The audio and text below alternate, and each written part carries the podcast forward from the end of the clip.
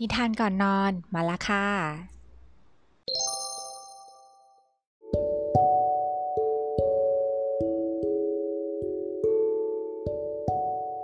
นครกระดูก เรื่องนี้เป็นเรื่องราวของพระรูปนันทา น้องสาวของพระนันทะ ซึ่งเป็นพระญาติของพระศาสดา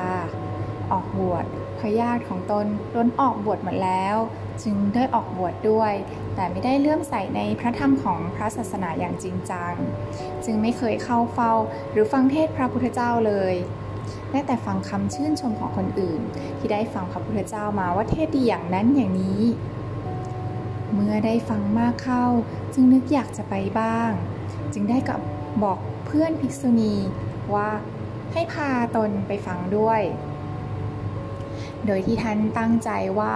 จะไม่ให้พระพุทธเจ้าเห็น และจะหลบอยู่ด้านหลัง แต่พระพุทธเจ้าก็ทรงทราบว่าพระรูปนันทามาฟังเทศของท่าน เห็นว่านางรูปงาม มีความพอใจในรูปของตน ท่านจึงจะเอาหนามบ่งหนามโดยการเอารูปมาสอนรูป ทรงเนรมิตสาวงาม ยืมพัดพระศาสดาอยู่ โดยพระรูปนันทาผู้เดียวเท่านั้นที่เห็น เมื่อเห็นหญิงเนรมิตนั้น นางก็รู้สึกว่าตัวเองอะเป็นนางกาที่อยู่ใกล้พญาหง นางพอใจในรูปนั้นอย่างสุดซึ้ง พระพุทธเจ้าทราบดังนั้น ก็เลยเนรมิตหญิงอายุ 16 ที่สวยงามนี้ให้กลายเป็นวัยกลางคน เป็นหญิงที่มีลูกแล้ว หญิงแก่ หลังค่อมถือไม้เท้า นางก็เลยรู้สึกเบื่อขึ้นตามลำดับ จากนั้นหญิงคนนั้นก็เจ็บ ร้องครวญคลาง บนกองอุจจาระตายแล้วก็อืด มีหนอนออกจากทวารทั้งเก้านกกามาต่างจิกกันแย่งกันอย่างน่าสยดสยอง นางจึงคิดว่า ความแก่ ความเจ็บ ความตาย จะต้องเกิดขึ้นกับนางเหมือนกัน พระนางเห็นความไม่เที่ยงของสรีระร่างกาย เหมือนร่างเหมือนซากศพ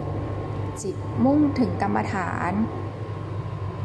พระศาสดารู้ว่าวาลจิตของนางเนี่ย ก็ไม่สามารถที่จะบรรลุอะไรได้ในตอนนี้ ท่านก็เลยพูดเสริมไปว่า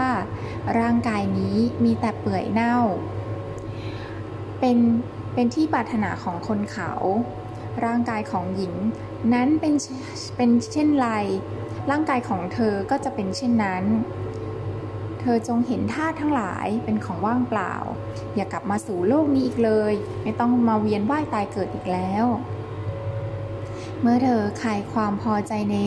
รูปภพได้แล้ว ก็ไปเป็นผู้สงบเที่ยวไปในโลก พระนางจึงได้บรรลุโสดาบันในครั้งนั้น พระพุทธเจ้าตรัสว่าสสรีระนี้ไม่มีสาระอะไร มีแต่นครกระดูก นครนี้ทำด้วยกระดูก มีเนื้อและเลือดเป็นเครื่องฉาบทา เป็นที่ตั้งแห่งความแก่ ความตาย ความทนงตน และการลบหลู่ดูหมิ่นคนอื่นค่ะ